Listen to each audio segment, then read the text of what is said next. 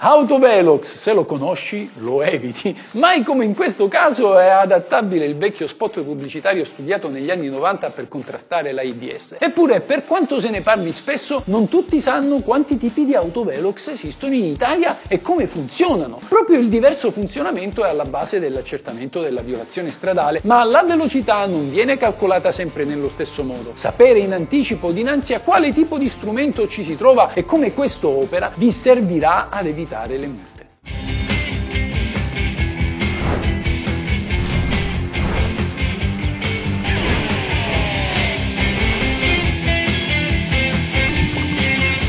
Questa è la legge.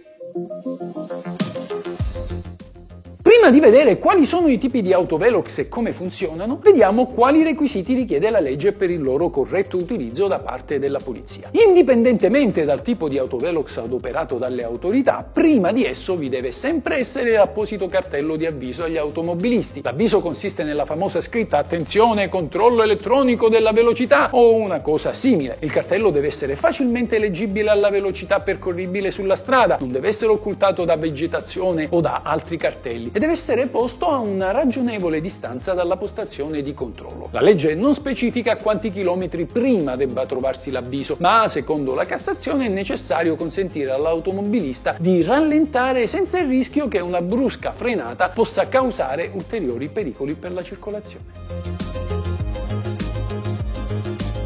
Tutti i tipi di autovelox devono avere il certificato di omologazione. L'omologazione avviene una sola volta prima che l'apparecchio venga utilizzato, non va quindi ripetuta. Discorso diverso per la taratura, si tratta di un check-up di controllo funzionale che deve avvenire almeno una volta all'anno. Il verbale deve indicare la data dell'ultima taratura e se lo richiede l'automobilista ha diritto a prendere visione e copia del relativo certificato. La multa elevata con un autovelox non omologato o non tarato può essere impugnata e resa nulla.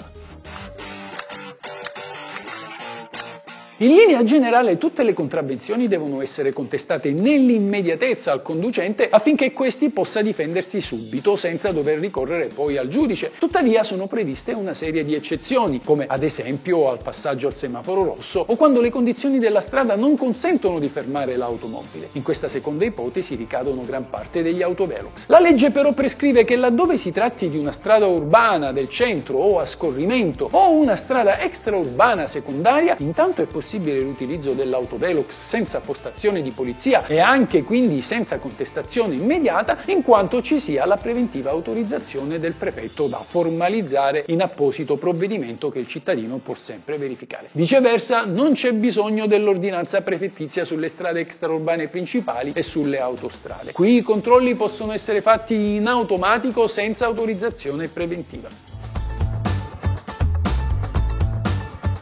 L'autovelox più diffuso è quello a fotocellula. Serve per calcolare la velocità istantanea dell'auto in una specifica frazione di tempo al passaggio, cioè davanti all'apparecchio. In questo modo si sa a quanto procedeva il veicolo in quel determinato momento. Se l'automobilista rallenta davanti all'autovelox e subito dopo aver attraversato l'area di controllo accelera di nuovo, non subisce alcuna multa. Da un punto di vista tecnico, il funzionamento di questo tipo di apparecchio avviene in questo modo. L'autovelox dispone di due fotocellule fotocellule laser. Quando la parte anteriore dell'auto passa davanti al primo fascio delle cellule, interrompe il relativo laser e fa partire un timer. Il successivo passaggio attraverso il secondo fascio di fotocellule blocca questo timer. Conosciuta la distanza tra le due cellule, l'apparecchio calcola la velocità in base al tempo impiegato ad attraversare i due fasci. Lato velox a fotocellula può essere sia mobile che fisso. È quello che si vede collocato sui tre piedi ai bordi della strada o nelle auto della polizia parcheggiate ai margini della carreggiata. È fisso invece quello che opera senza la presenza della polizia. Normalmente viene collocato in dei box ancorati al suolo ai margini della corsia di marcia. Non necessariamente però all'interno dei box c'è sempre un autovelox. Molto spesso gli apparecchi che sono in numero inferiore a quello dei box vengono spostati da una postazione all'altra, sicché in alcuni di questi box, pur presidiati dal cartello di avviso, non c'è nulla. In una strada a doppio senso di circolazione l'autovelox a fotocellula è potenzialmente potenzialmente in grado di rilevare la velocità delle auto provenienti da entrambi i sensi di marcia, ma in tal caso è necessario che il cartello di avviso agli automobilisti sia posto in tutte e due le direzioni.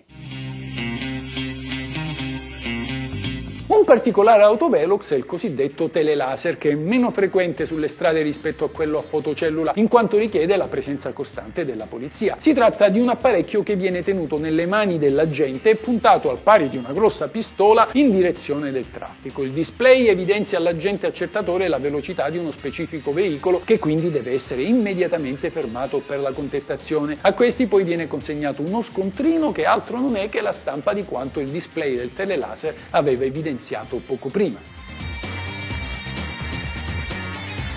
Si stanno diffondendo sempre più i cosiddetti Scout Speed. Sono degli autovelox fissi che vengono posizionati nelle auto della polizia in movimento. Sono sempre in funzione e riescono a calcolare la velocità delle auto che si muovono nello stesso senso di circolazione e anche in quello opposto alla volante in cui sono collocati. Sono difficili da vedere e quindi da prevedere. L'automobilista è tratto in inganno perché non trova traccia di una pattuglia ai margini della strada. Tutto ciò che vede è un'auto della polizia, ma è difficile scoprire se in questa vi è collocato lo Scout Speed. Anche questo apparecchio controlla però la velocità istantanea dell'auto in una specifica frazione di spazio, sicché se l'automobilista dovesse accelerare subito dopo la vista dello scout speed, ammesso che lo possa vedere, non subirebbe alcuna sanzione.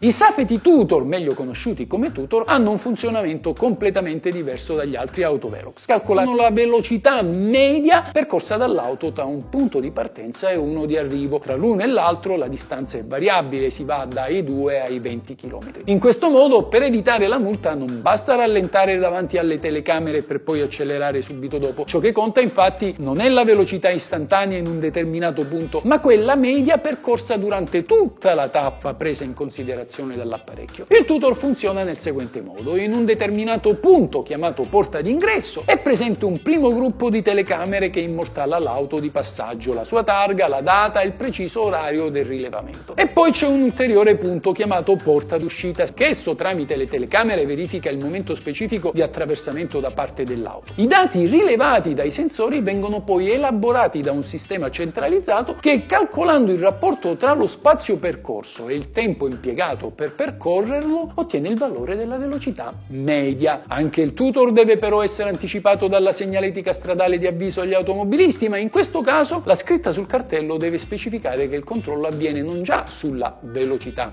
in generale, ma sulla velocità media. L'assenza di questa specificazione, secondo la giurisprudenza, rende nulla e quindi impugnabile la multa. Con il tutor non si prende la multa se tra la porta d'ingresso e quella d'uscita si sfora per poco il limite di velocità, se poi subito subito dopo si decelera o ci si ferma in modo da abbassare nuovamente la velocità media. Si può tornare a spingere sull'acceleratore dopo la porta d'uscita e questa viene di solito segnalata con un cartello che raffigura il berretto di un agente della polizia. Questa è la legge.